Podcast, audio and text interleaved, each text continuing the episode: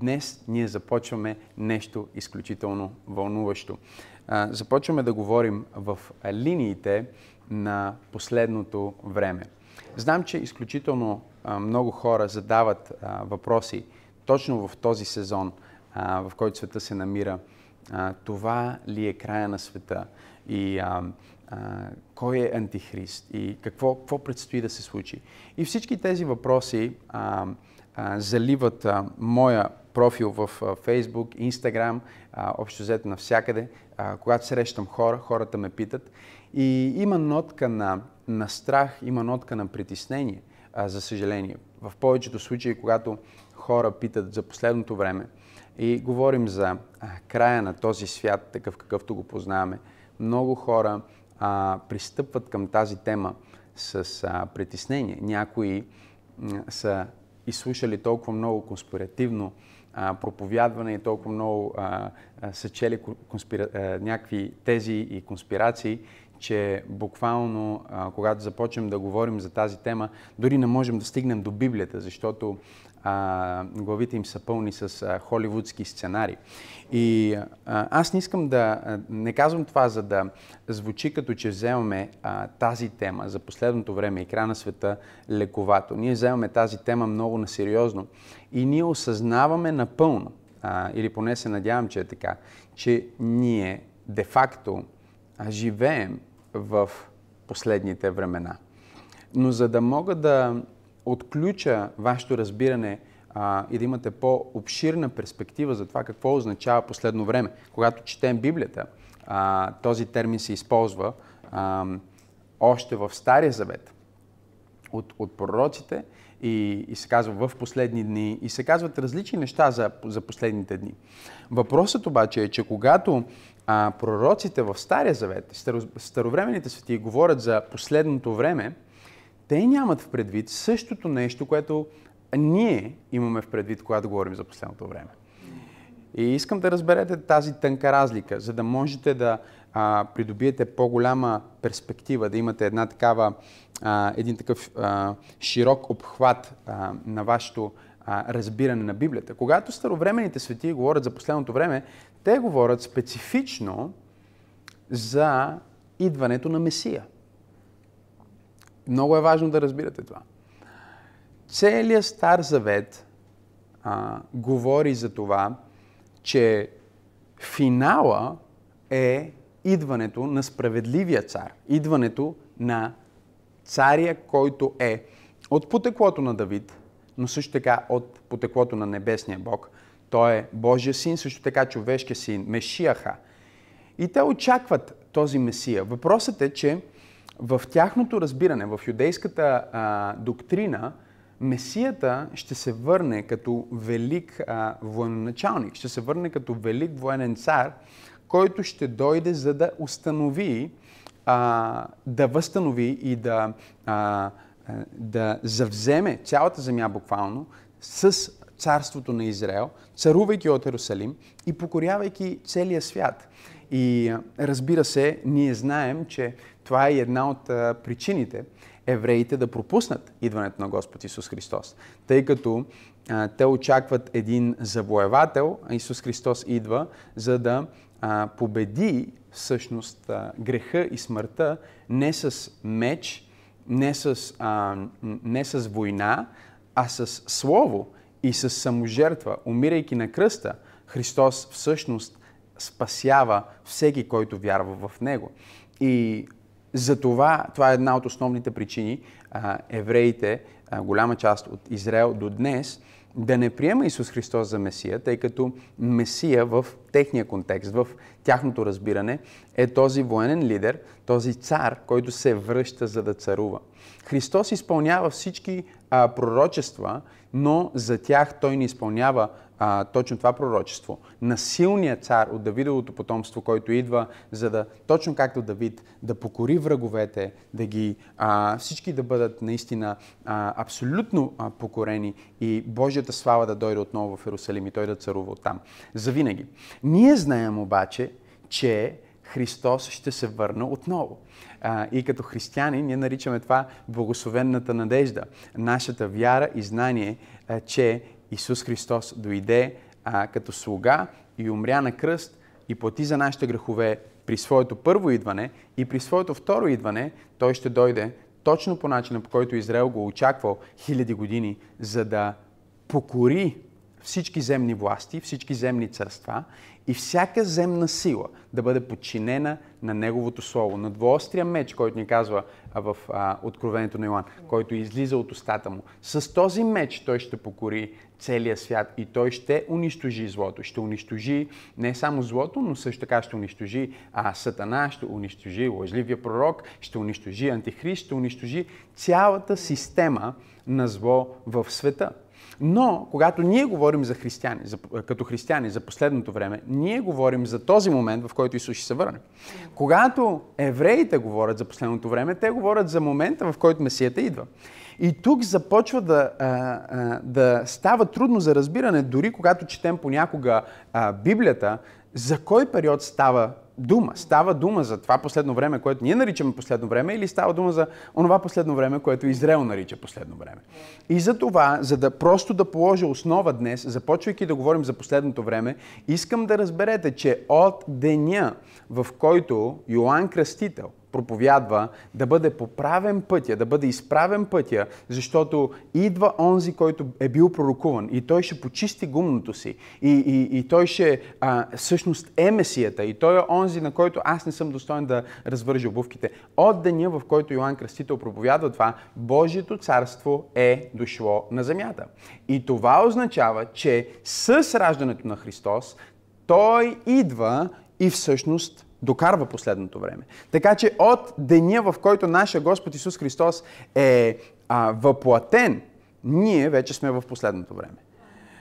Неговата смърт и Неговото възкресение са в последното време.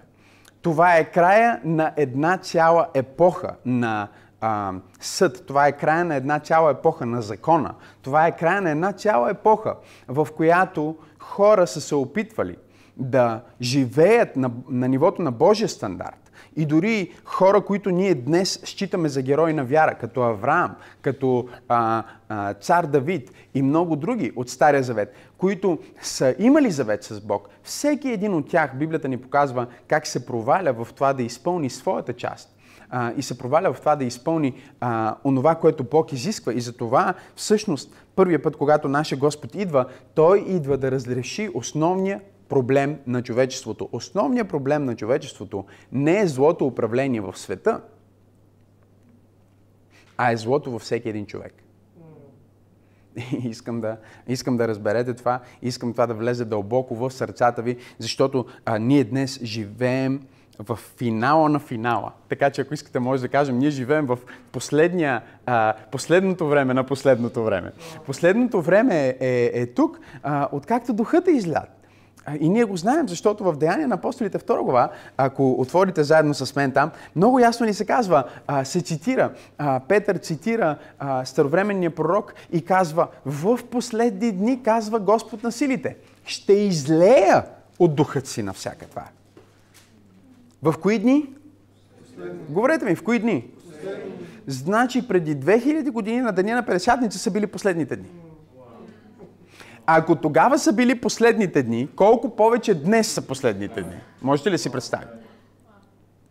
И това е много важно да, да бъде разбрано, защото а, тогава ние можем да действаме точно както ранните християни. Аз не искам да а, изпреварвам себе си малко е изкушаващо да, да прескоча няколко откровения напред. Но искам да съм сигурен, че вие хващате основата, за да мога да града отгоре и да, да можем да задълбочим в тази тема и вие да бъдете наистина а, достатъчно добре а, обучени, достатъчно добре а, екипирани с Божието Слово, за да, когато стане дума за последното време, вие да не бъдете като 80% от християните по света, които започват да се плашат и започват да а, мислят за антихристи, за чипиране и за рогове. И, и ние ще говорим дори, ще споменем и някои от тези неща. Но започвате да мислите за това а, всъщност какъв голям триумф ние имаме. Каква голяма сила ние имаме. Какво голямо обещание ние имаме.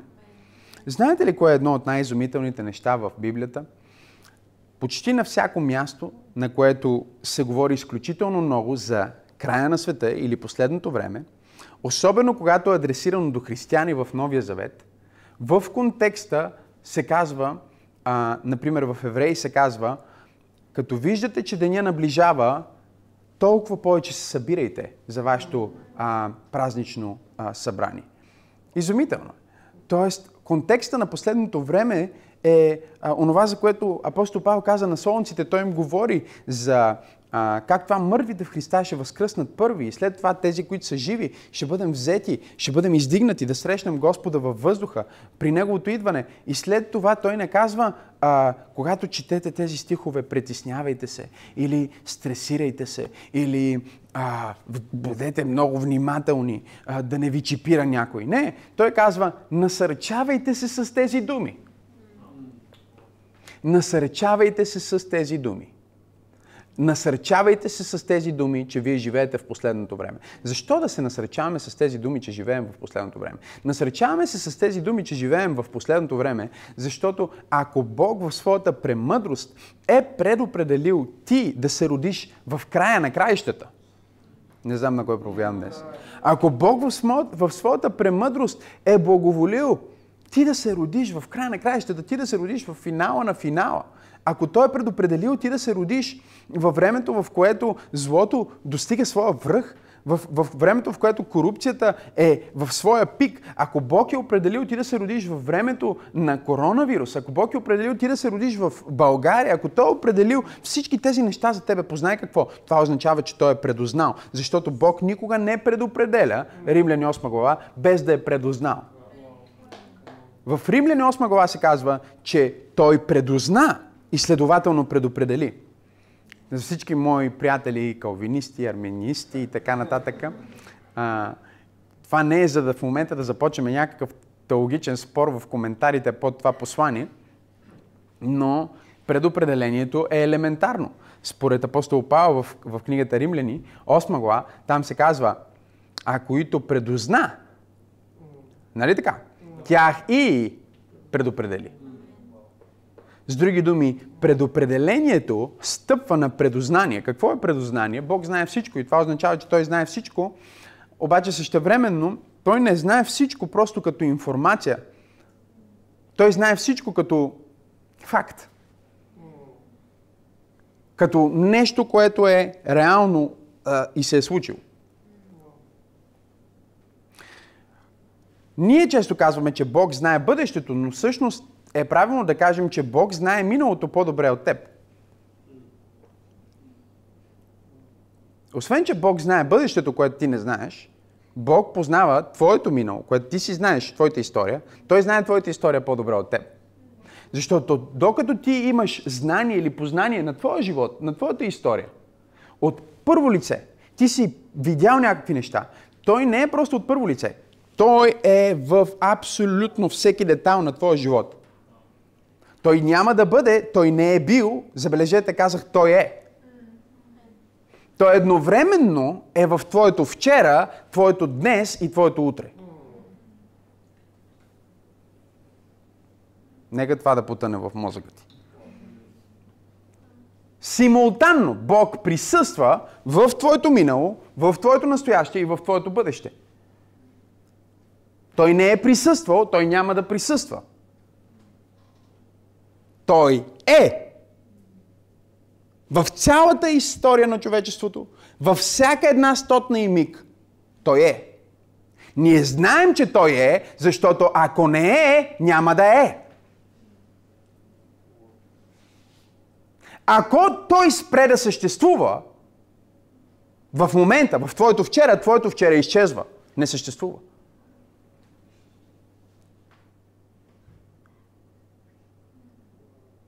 В Него се движим, в Него живеем, в Него съществуваме. Няма съществуване извън Него. С други думи, дори за да имаш спомена, че вчера ти си бил на разходка и си се спънал и си се ударил, Бог все още е в това вчера. Ако той излезне от това вчера, това вчера изчезва като реалност. Няма реалност извън него. Извън него има само нищо.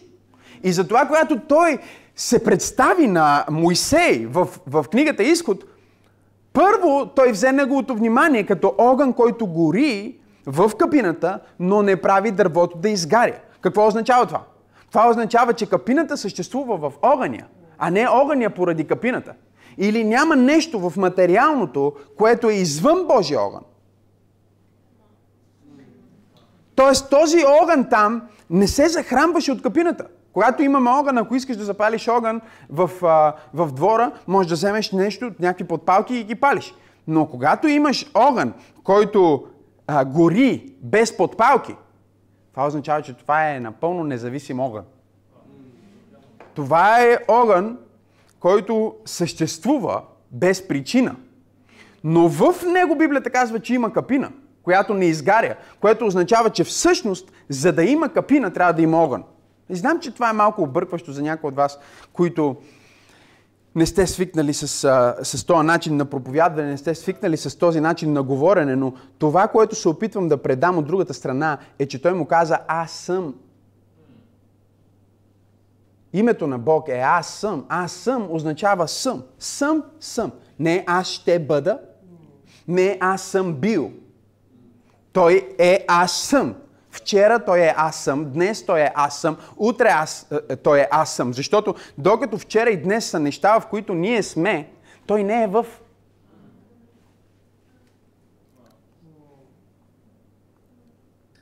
Той не е в, а те, нещата, за които говорим, моментите, за които говорим, съществуват в него и извън него биха спряли да съществуват напълно. Така че, ако, ако твоя живот, ако твоя живот, това е твоя живот, окей? Okay? Ако това е твоя живот, и ти си живееш тук живота, ти си вътре, нали така? Ти си в живота ти, във време и пространство. И ако тук е началото, ти се движиш към края. И пространство означава, че ти си тук, нали така? Ти си в това пространство. Окей? Okay? Ти си в това пространство. И ако ти започваш тук, следващия закон, времето означава, че ти се движиш само в една посока. Нали така? Тоест ти не можеш тук някъде на 36 да спреш и да кажеш, ще се върна назад. Винаги се движиш напред. Окей. Okay. Така че ти си тук. Сега, когато ние казваме, че Бог е и че това нещо не съществува, ако той а, а, не е, всъщност Бог е онзи, който държи цялото това нещо е така в ръката си. И докато ти в момента си тук и се виждаш тук и се усещаш тук и си спомняш за тези неща, Бог вижда всичко това е така, както аз гледам тази хартика. И той е в абсолютно всеки един от тези мигове. И тук говорим за твоя живот, но тук говорим за живота на 7 милиарда плюс хора, които живеят на планетата Земя. Нека го взема малко по-голямо, защото в момента мисля, че мозъкът ти се разширява и ако мозъкът ти става по-голям, това означава, че духът ти може да произведе повече в естествено. Така че нека мозъкът ти да се размърда в името на Исус. Ако ти си, ако това е твой живот, сега взимаме друг, друг пример. Това е човешката история. Сега ще разбереш защо той говори за последно време. Защото последно време за него е от, откакто е започнал.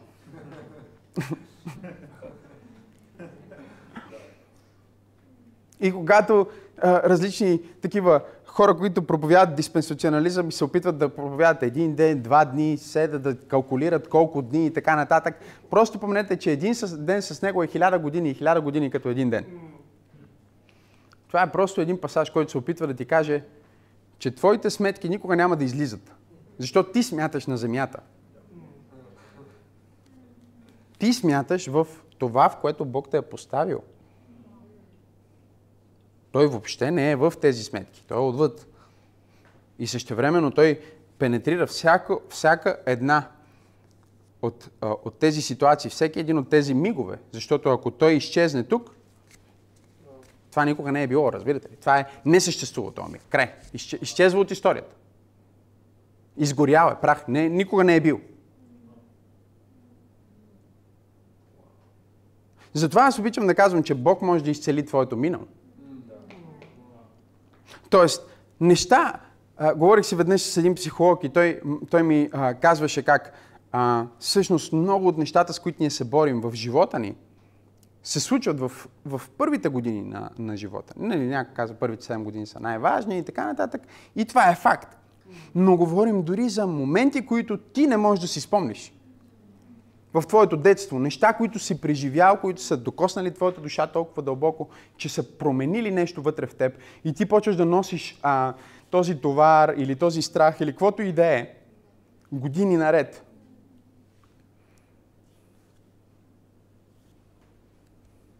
Бог вижда тая част от живота ти, която ти дори ти си го изживял, ама не си го спомняш. И когато ти кажеш, Господи, аз ти предавам живота си, той може да пипне всяка една част. Защото ти му даваш право да пипа всичко. И той докосва тая част. И казва, това ще бъде като че никога не е било. Не знам на кой проповядвам днес. Но Бог днес ще докосне нещо в твоето минало и ще бъде като че не е било. Знам, че може би си минал през развод, но ще бъде като че не е било. Може би си изгубил някой близък, ще бъде като че не е било. Минал си през фалит, ще бъде като че не е било. Бог докосва всеки миг. Единственото, което ти трябва да направиш е да осъзнаеш, че Той е. Не е бил, няма да бъде. Той е. Той е навсякъде. Той е във всичко. Знам, че това е сложно за разбиране и всъщност умовете ни могат да бъдат много разтегнати и да разберем някаква част, но никога напълно. Защото това означава Бог. Ако можеш напълно да го обясниш, ако можеш да го дефинираш, най-вероятно е човешко изобретение. Но когато думите не стигат, за да иллюстрираш, когато най-богатия речник не е достатъчен, за да го обясни, когато най-добрият музикант не може да създаде такава музика, с която да го изрази, и всичко е под, всичко е под неговия стандарт. Тогава ти осъзнаваш, че става дума за някой, който е отвъд, някой, който е по-голям, някой, който наистина е онзи, който е създал всичко.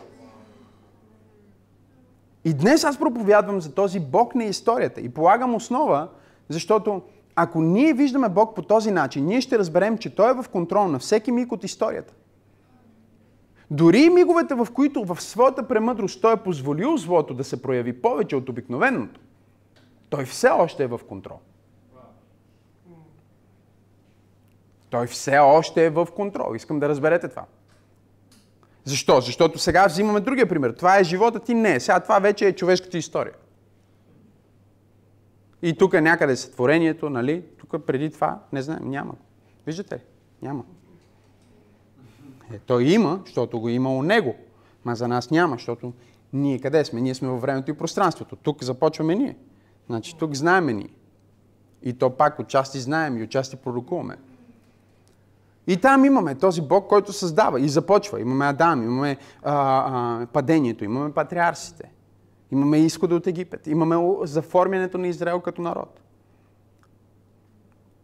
12 племена. След това имаме а, процеса на съдиите, имаме царство. Появява се Давид. И всичко това, всичко това върви. После имаме а, разделено царство, после имаме а, опадък, после имаме Израел са изпратени в робство. После имаме пророци за това, че цялото това нещо ще бъде възстановено. И тези хора гледат начина по който един а, а, а, теист, един вярващ юдеин гледа на историята е по този начин. Тук той вижда идването на Месията. За тях няма а, две идвания или повече. За тях има идване. Финито. Те не очакват, че той ще дойде като слуга, въпреки че им е писано тук. Те не са го разбрали. Нали така? Въпреки че Исаия 53 казва, че ще пострада. Те не са го разбрали. И сега той идва, те не го разпознават и това започва финала. Това започва края на времето. И ние днес живеем в края на краищата, ако мога така да се изкажа. И искам да отворим Библията си заедно на една книга, която а, със сигурност е много добра точно за тази тема. Това е книгата на пророк Данаил. И а, вместо да започна от началото, искам да отида в края на тази изключителна книга, която е написана от Божий пророк, който е от пленените в Вавилон. Той е от пленените в Вавилон и Бог му разкрива изключително много от динамиките на това, което се случва в духовния свят в неговото време, И след като му разкрива неговото време, започва да му разкрива бъдещето време. И всъщност Даниил е изключителна книга, защото той пророкува идните империи, пророкува идването на Божието царство. Ако си спомняте едно от виденията, които всъщност а, са дадени от Бог на един нечестив цар, който събира всички а, мъдреци, събира всички гадатели, събира всички астролози. И той им казва, имам сън и трябва да го разтълкувате. Те казват, да, разбира се. Той казва, който не разтълкува съня, ще бъде убит. Те казват, то ще го разтълкуваме. Казва, за да съм сигурен, че ще го разтълкувате правилно. Кажете ми какво съм сънувал.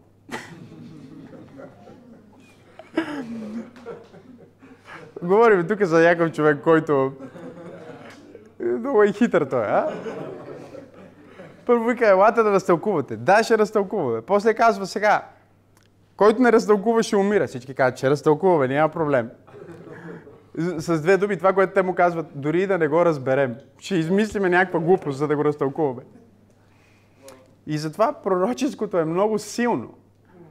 И аз обичам това, защото, примерно, там има, има фалшификат в света, има такива магиосници, астролози, всякакви такива измислени хора.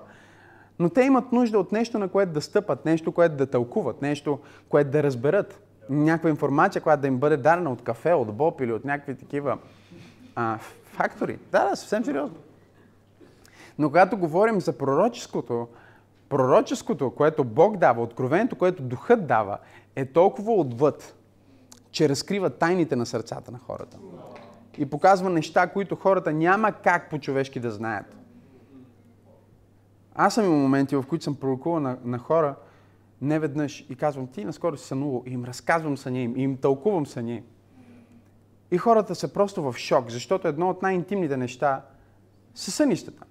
И тук не говорим нали, за някакъв сън, ял си пица, всички сме сънували това. Говорим за детайли. Такива детайли, че дори Даниил беше затруднен. Понеже той беше в тая групичка на свръхестествени хора, мъдреци.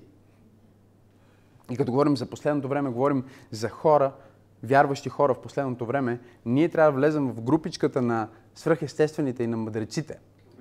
Твърде дълго време църквите са били само в групичката на религиозните. Ако искаме наистина да правим подвизи с Бог и да живеем качествено в последното време, трябва да преминем от групичката на религиозните в групичката на мъдреците, на философите и на духовниците. И разбира се, че когато ние правим свръхестествени духовни неща, ще има неграмотни религиозни хора, които ще ни класифицират като врачки, гадатели и така нататък. Това не е нещо ново. Даниил беше класифициран така. Седрах Месах и Авденао бяха класифицирани. Почти всеки старовременен пророк беше наричан гледач. Защото хората не можеха да направят разликата между фалшивото и истинското, но духа на Бог ни дава да разберем разликата. И ние знаем, че е духът на Бог, защото винаги, когато се случва, е за славата на Исус Христос. Никога не е за себето, но винаги е за славата на Исус Христос и за докосването на човешки души. Така че ние трябва да преминем, не знам дали си водите записки, говорим за последното време, влизайки в последното на последното време, ние трябва да преминем от групата на религиозните към групата на духовните, към групата на мъдреците, на философите и нещо повече. Не знам дали някой си води записки. Данаил е модел за нас, за това как се живее в последно откачено време и също така как да бъдеш в управлението на света. Ние не трябва по никакъв начин да изключваме християните в последното време от управлението на света. Колкото и нечестиво да става управлението на света, винаги трябва да има някой Данаил там. Винаги трябва да има Седрах, Месах и Авденаго там. Защо, пастор Максим, трябва да сме там? За да има миг, в който да се изправиш и да се покаже, че Твоя Бог е по-велик от всички богове. Че Твоя Бог е по-силен от всички фалшиви богове. Бог не бяга от предизвикателство.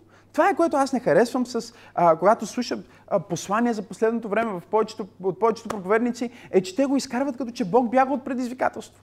Нали, дойде антихрист, бързо църквата да бяга.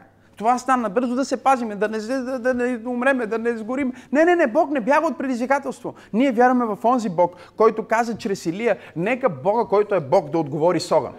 Ние вярваме в онзи Бог, който каза, че Седрах, Месах и Авденаго, дори и нашия Бог да не ни избави, той все още е Бог. Но Бог може да ни избави, но дори да не ни избави, пак Той е Бог. И когато ги фърлиха в пеща, Библията казва, че мъжете, които ги избускаха в пеща, изгоряха. Но те не изгоряха. Защо? Защото Твоя Бог не се, предизвика... не се притеснява от предизвикателство. Не, Той чака даже печката да бъде по-гореща. Той, той чака пещата да бъде по-нажежена, за да може да слезне един. Библията казва, че стария, царя стоеше и гледаше в неудомение и каза, не хвърлихме ли трима там вътре в пеща? Не осъдихме ли трима? Не казахме ли за тези трима, че как така аз виждам четирима и четвъртия е като сина на боговете? Аз искам да пророкувам на някой, че в каквато и жега да се намираш последните дни, Бог не се страхува от предизвикателство. Той не се притеснява от, от предизвикателство. Напротив, той казва, аха, това предизвикателство е момента аз да бъда изявен чрез моя син, чрез моята дъщеря. Говорим за последното време. И нека прочита стиха, защото още не съм. Четвърти стих на 12 глава казва, ти, Данииле, затвори словата и запечатай книгата до последното време, когато мнозина ще изследват и знанието за нея ще се умножи. Продължава и казва, тогава като погледнах аз Данаил, ето стояха двама други.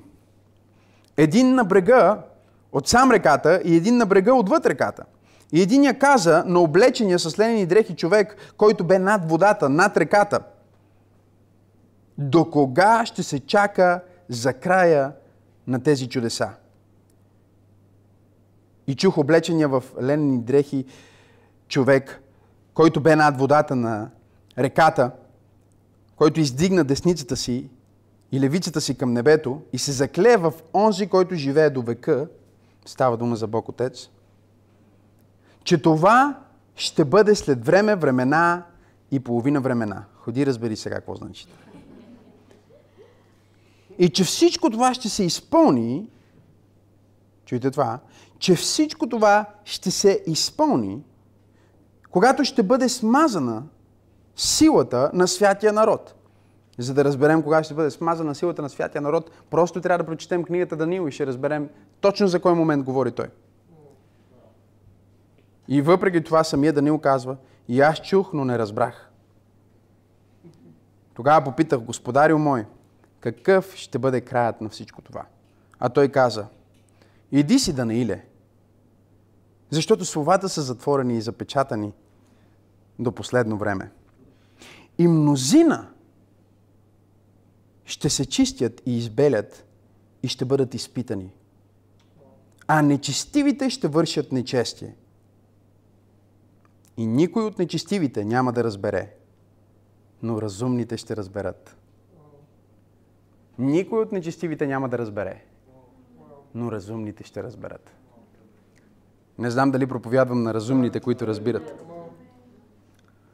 Той му каза, Данииле, не е за теб да мислиш в момента за това.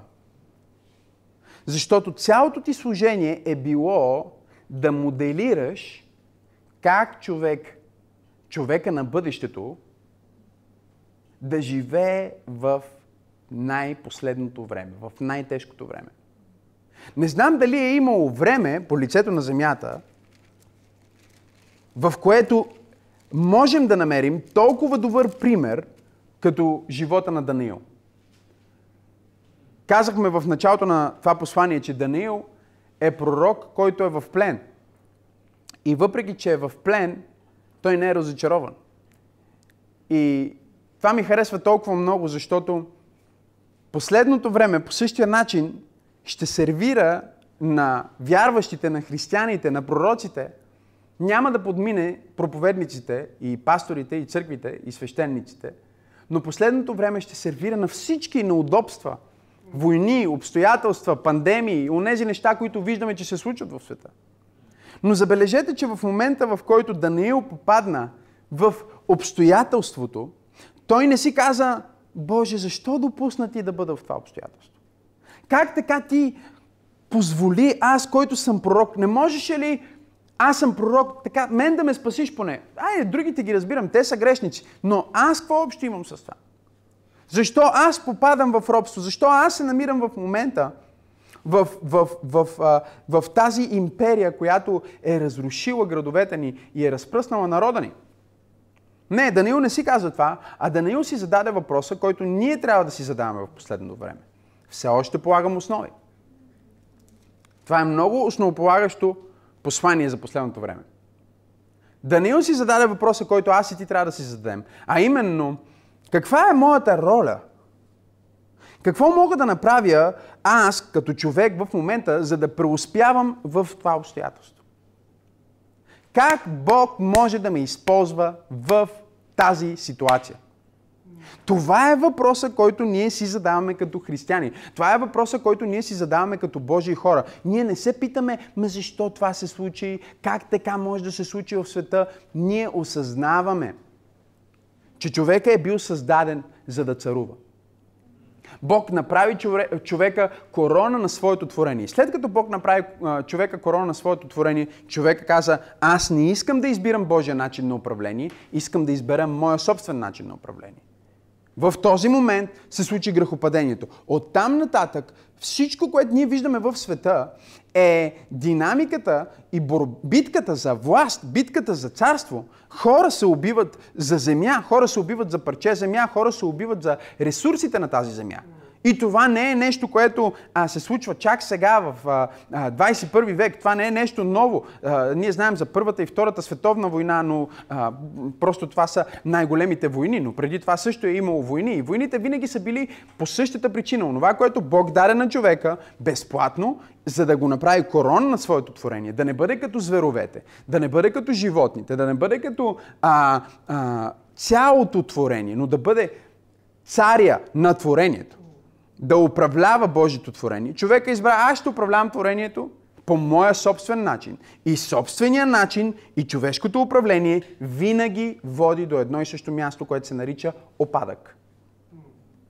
И искам да разберете това, защото а, в последни дни много хора ще търсят политически идеологии, политически а, месии, ако щеш. Без значение дали това са партии или идеологии или а, а, форми на управление. Но света ще търси все повече тези политически месии, тези различни а, идеологии, надявайки се, че ако пробваме социализма може би, ако комунизма, може би да пробваме тази идея, може би да пробваме а, царство, може би да пробваме различни форми, теокрация, може би да пробваме демокрация, да пробваме всички тези различни начини да се управляваме. Ние като християни трябва да осъзнаем, че няма добър начин на управление на тази земя. Има само един добър начин на управление и това е Божието управление. Но това управление е много интересно, защото последните дни за християнина означават, че всъщност това управление започна вътре, преди да започне вън. Всички го очакваха това управление, а, Месията да дойде и да управлява, но вместо той да управлява отвън, както управлява Давид, както управлява а, Соломон, както управляваха всички царе и всички императори, не. Той каза, аз ще дойда за да управлявам сърцата. Защото проблема на човека първо е в сърцето. Проблема на човека първо е в грехопадението. И няма форма на външно управление, която може да разреши този проблем. Затова аз ще влезна в сърцето, за да смена сърцето, за да дам ново сърце и човека да бъде наистина трансформиран и да има шанс за новото творение.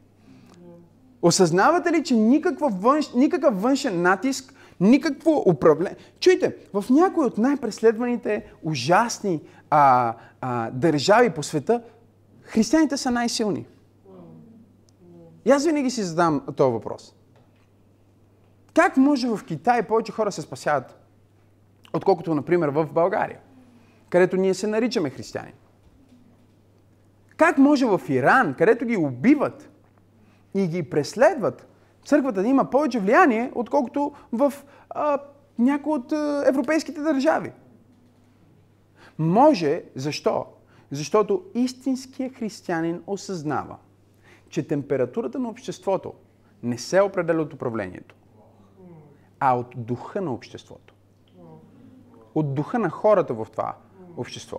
И от това колко хора от дадената общност са поели своята индивидуална отговорност за подобрение.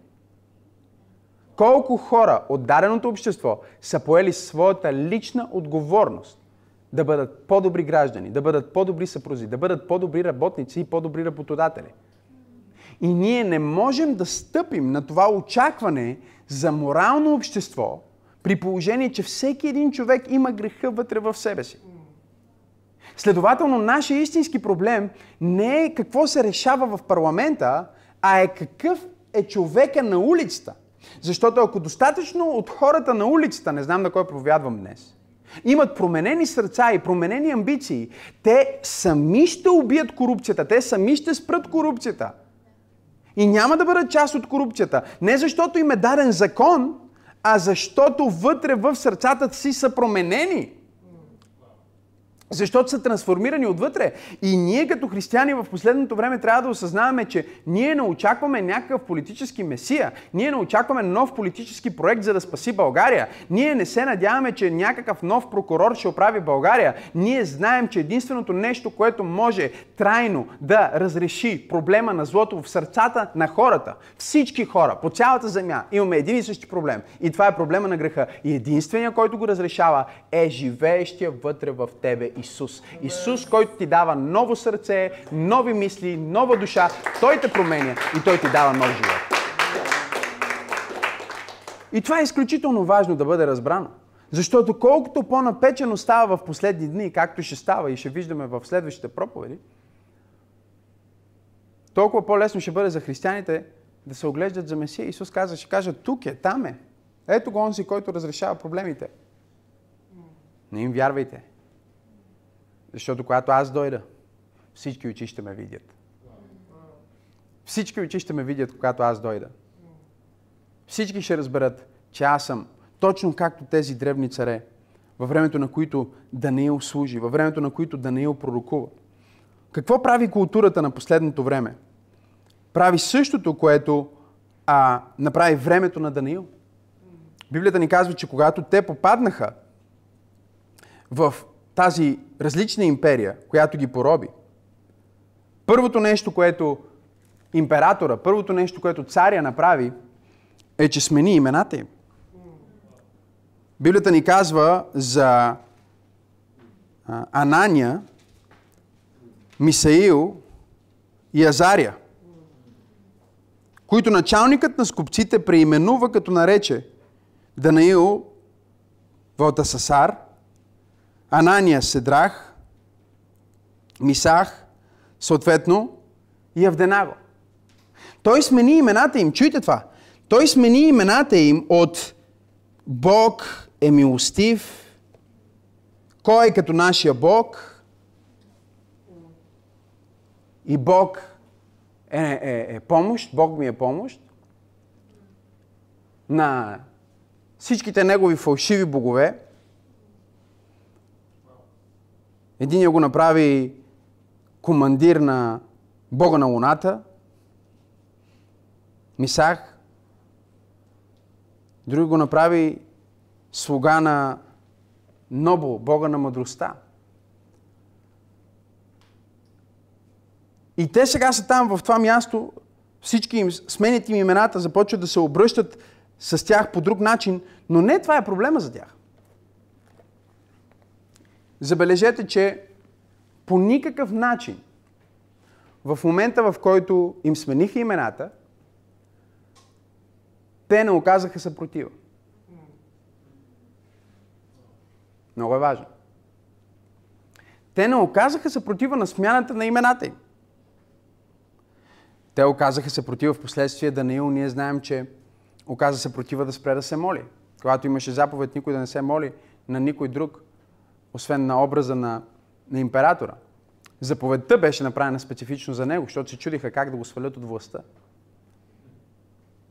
И като намериха, Библията ни казва, че няма никакъв начин да обвинят този човек.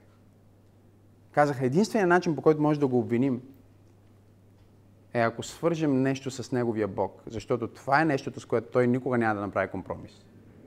И казаха, затова нека да направим да накараме царя да провъзгласи, че няма други молитви на никой друг, освен на този образ, освен на него самия. И разбира се, Даниил се моли три пъти на ден, отваря широко прозорците, за да всички да знаят и да чуят, че той се съпротивява. Седрах Месах и Евденаго се съпротивиха, когато трябваше да се покланят също на фалшив а, идол. Сега обаче те не се съпротивяват. Но забележете, след като сменят имената им, първото нещо, което Даниил казва, 8 стих на първа глава, Даниил реши в сърцето си да не се оскверни от изрядните ястия на царя, нито виното, което пиеше. Затова помоли началникът на скупците, чуйте това, да не го принуждава да се осквернява. Той не се притесняваше как ще го наричат хората отвън, докато знаеше с какво се пълни отвътре.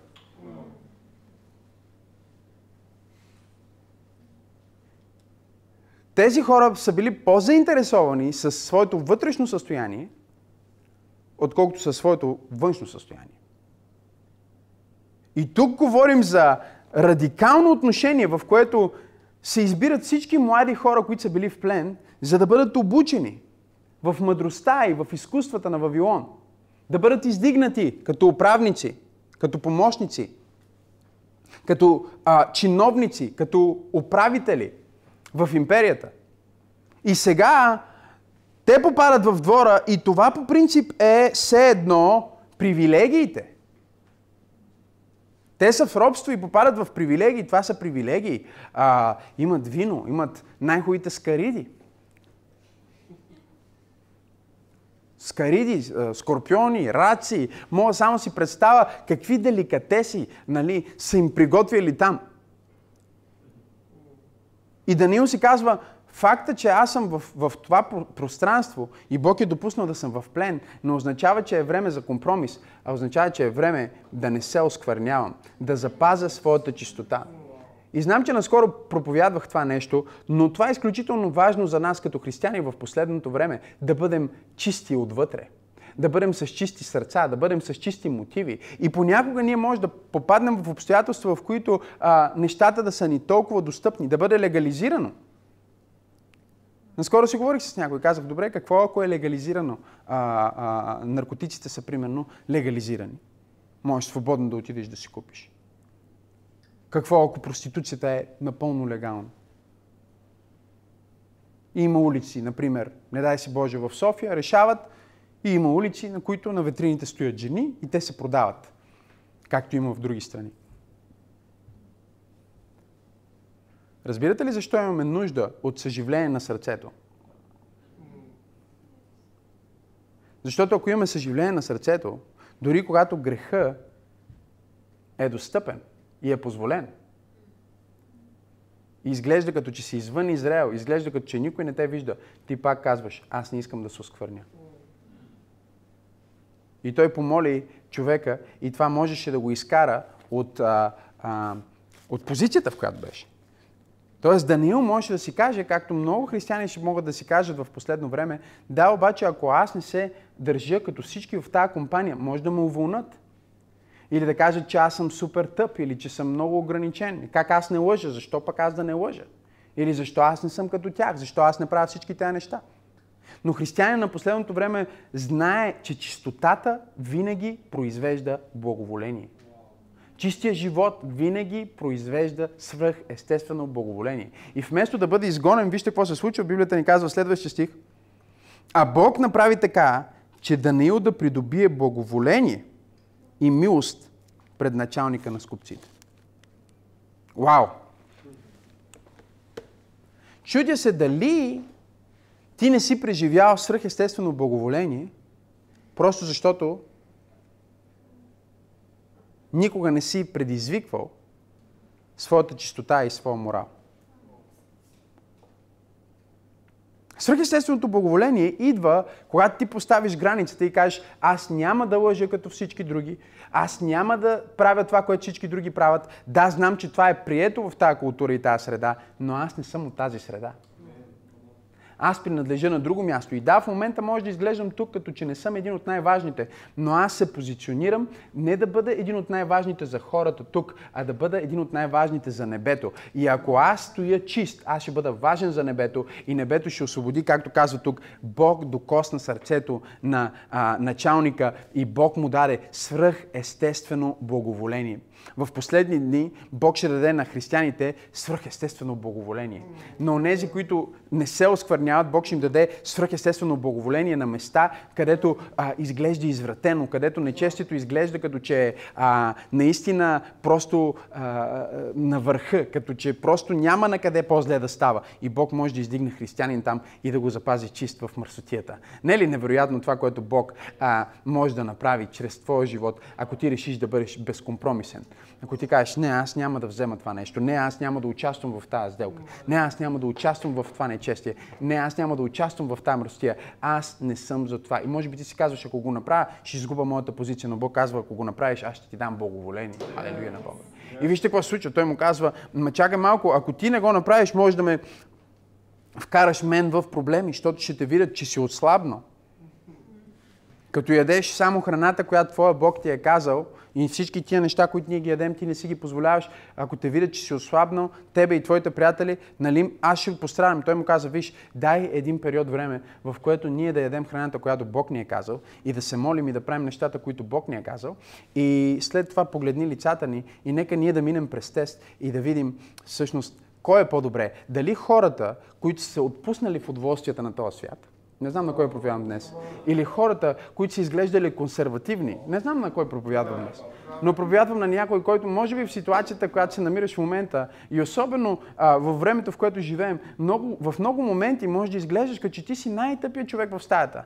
Той нищо не знае, той нищо не разбира. Виж, той не се кефи на това, той не се е наживял, той не е сменил 3-4 жени, той не е пробвал този секс, той не е пробвал другия, той не е пробвал този наркотики, не е пробвал другия. Обаче, ако ти дадеш време, на тази чистота на Бог вътре в тебе да работи. Библията казва, че когато периода свърши и те ги подредиха, за да ги видят, подредиха всички, които се дадоха на удоволствията на времето и онези, които бяха Божия народ, консервативни, онези, които се запазиха чисти, когато ги подредиха, Библията казва 15 стих на първа глава и накрая на десете дни техните лица изглеждаха по-красиво, халелуя, и по-пълни, халелуя, от лицата на всички юноши, които ядяха от изрядните а, царски ястия на царя. И 17 стих.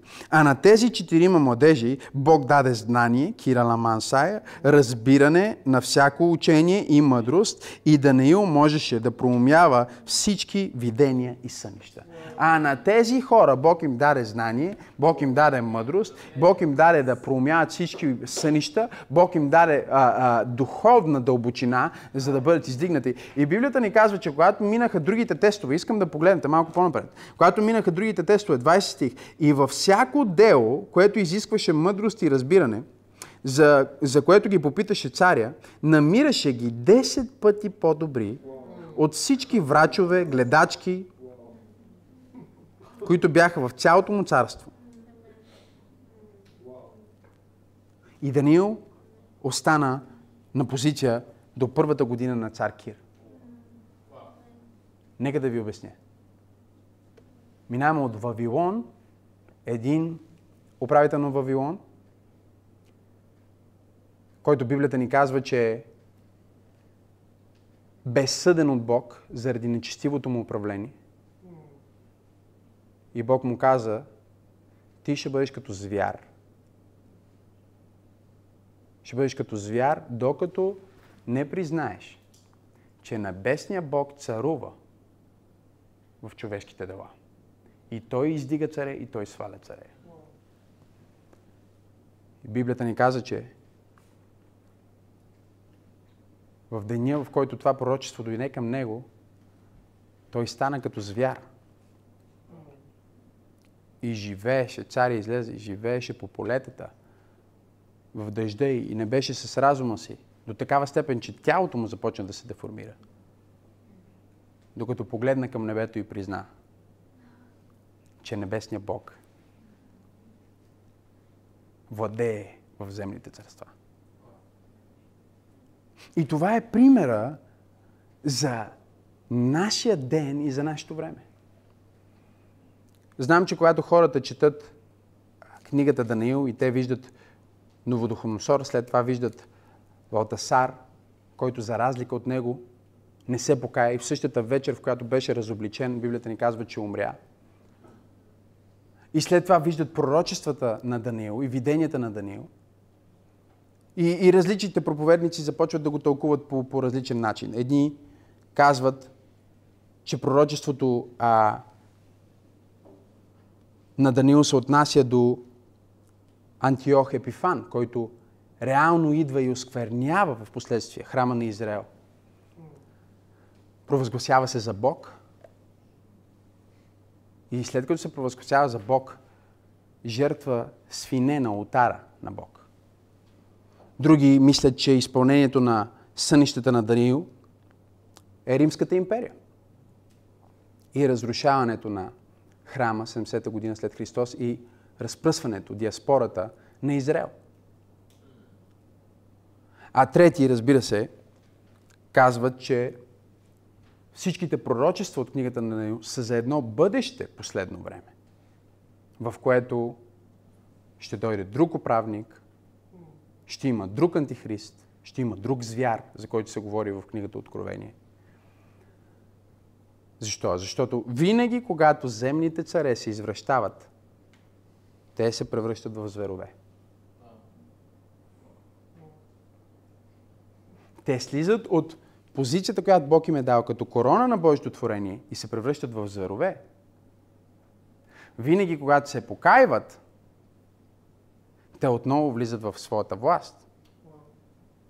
И докато ние можем да, да кажем, че пророчествата на Даниил се вписват с всеки един от тези етапи, искам да разберете нещо, защото един от проблемите на есхатологията и пророчествата в Библията е, че когато хората четат пророчества, те веднага гледат своето време и си сравняват, а, нали, европей... веднага слагат вътре Европейския съюз, а, нали, обаче когато Даниил го вижда това, няма Европейски съюз, нали, разбирате?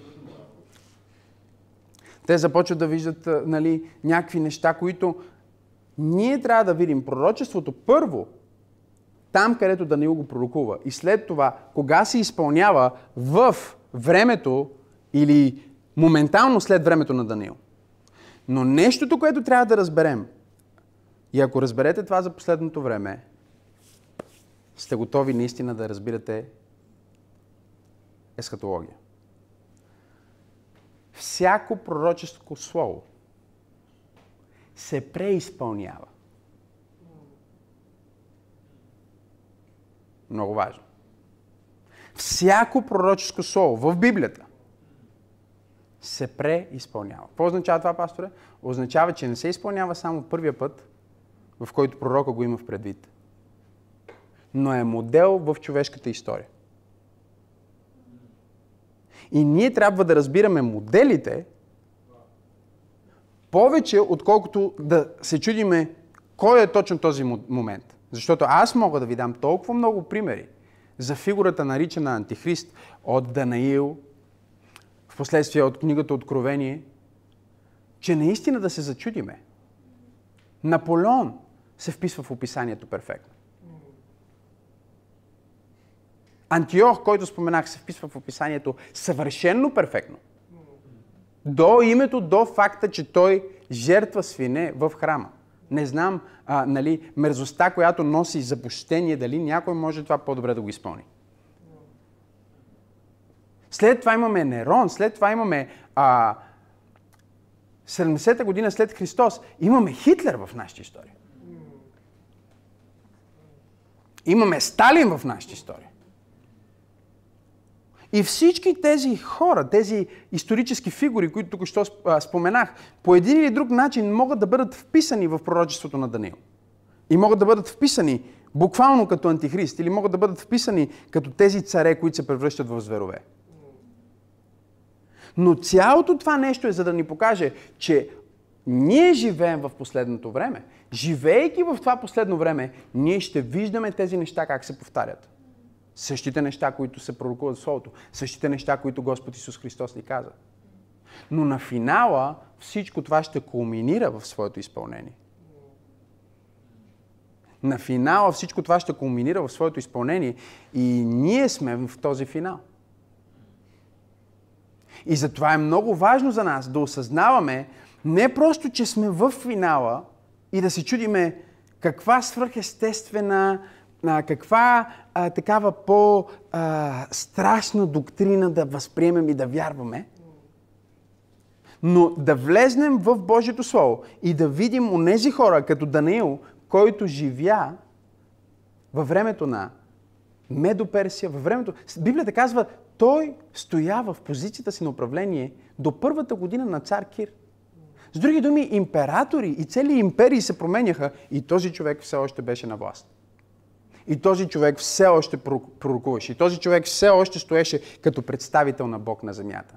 Даниил представлява за нас християнина – който ходи с Бог и познава Бог в последното време, и докато управления се сменят, антихристи се явяват, всякакви противоречия, всякакви различни фалшиви политически месии, всякакви нови идеологии и стари идеологии, облечени в нови дрехи, всички тези неща се движат около онзи, който вярва в Бог, който казва, аз няма да бъда осквернен, аз ще остана чист. И докато света потъва, този човек стои и продължава. И онова, което казва, остава като истина, остава остава за времето, остава за следващите поколения и властта му няма край. Защо? Защото ние не сме тук на тази земя. Просто като участници в събитията или просто като наблюдатели на събитията, ние сме тук на тази земя. Като представители на Божието царство. Това царство, което е дошло и има да дойде. Виждате ли, това е едно от тези пророчески преизпълнения. Някой може да пита днес, Божието царство дошло ли? Е? О, да, Божието царство е дошло. Кога дойде Божието царство? Деня на Пресятница. Ама и преди това, когато Йоанн Кръстител проповяда, той каза Божието царство се взима на сила от деня на Йоанн Кръстител. Когато Христос проповяда, каза Божието царство е между вас. И същевременно на деня на Педесятница Божието царство дойде в нова мяра. Божието царство е между нас, но Божието царство също така има да дойде. Антихристи е имал и антихристи ще има. Зверове е имал и, ще има зверове. Когато Йоанн пише в своето откровение и говори за звяра и белега на звяра и който да разбира, да чете, това не е било мистерия за, за първите християни, не е било мистерия за тия църкви, за какво говори.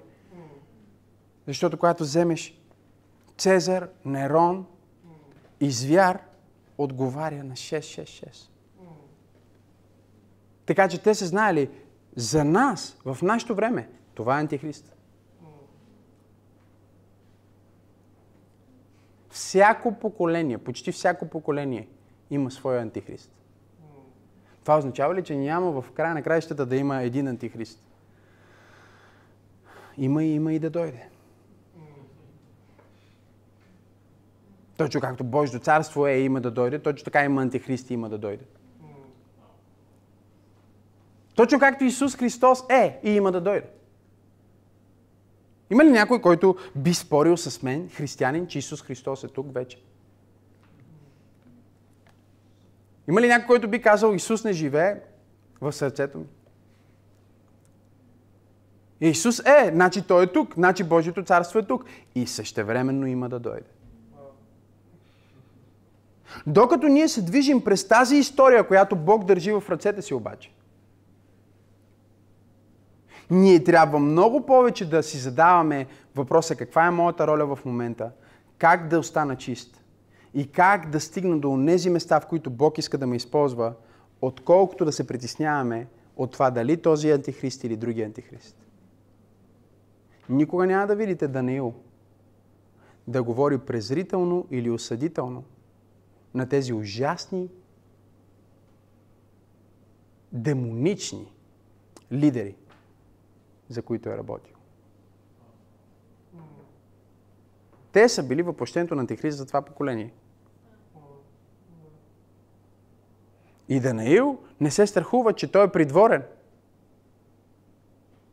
Но той знае, моята власт, дадена ми от Бог, е по-голяма власт дори от на този човек. Моята власт, дадена ми от Бог, е по-голяма от тази на Антихрист. Силата на духа вътре в мен е съвършенно повече от силата на всяка лъжлива светска система. Сега, след като аз знам това, моето мислене трябва да бъде повече в посоката на изкупване на света, отколкото на осъждане на света. Защото ако аз работя за изкупването на света, мога да се окажа точно както Даниил, Седрах, Месах и Авденаго. Библията ни казва отново в същата книга, хората, които познават своя Бог, ще бъдат силни и ще вършат подвизи. Говорим за последното време и завършвайки а, това основно получение с този стих, искам да ви поканя да помислите за това. В най-ужасното и най-нечестивото време, до този момент в човешката история, да не оказва хората, които познават своя Бог, ще вършат подвизи.